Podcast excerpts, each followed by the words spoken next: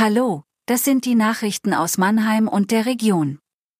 Neue Trinkwasserbrunnen in Mannheim, Südzucker wehrt sich gegen Kartellstrafen, Feuerwehr rettet zwölf Personen aus brennender Yacht.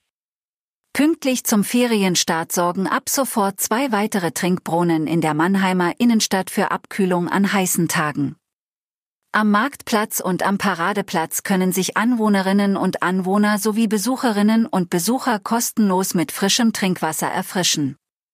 Nachdem seit etwa einem Jahr ein Wasserspender am alten Messplatz sprudelt, sind nun insgesamt drei von der Stadt unterhaltene Trinkwasserbrunnen in Betrieb, durch wöchentliche optische Kontrollen, eine regelmäßige Reinigung der Anlage sowie monatliche Hygieneerproben durch den Fachbereich Bau und Immobilienmanagement wird die Wasserqualität des Trinkbrunnens sichergestellt. Die Trinkwasserbrunnen werden, wie die anderen Springbrunnen im Stadtgebiet, vom Frühjahr bis zum Herbst für die Öffentlichkeit kostenfrei nutzbar sein.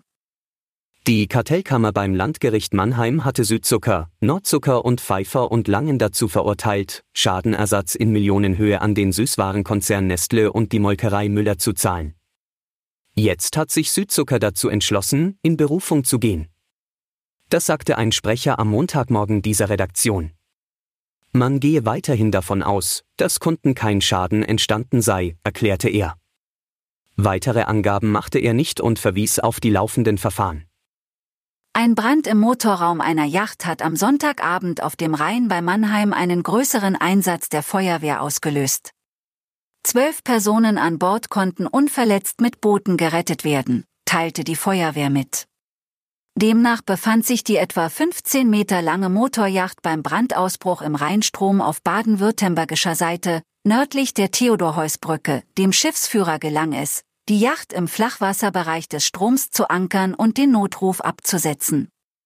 Die Feuerwehr konnte den im Motorraum ausgebrochenen Brand löschen und das Boot in eine nahegelegene Werft schleppen.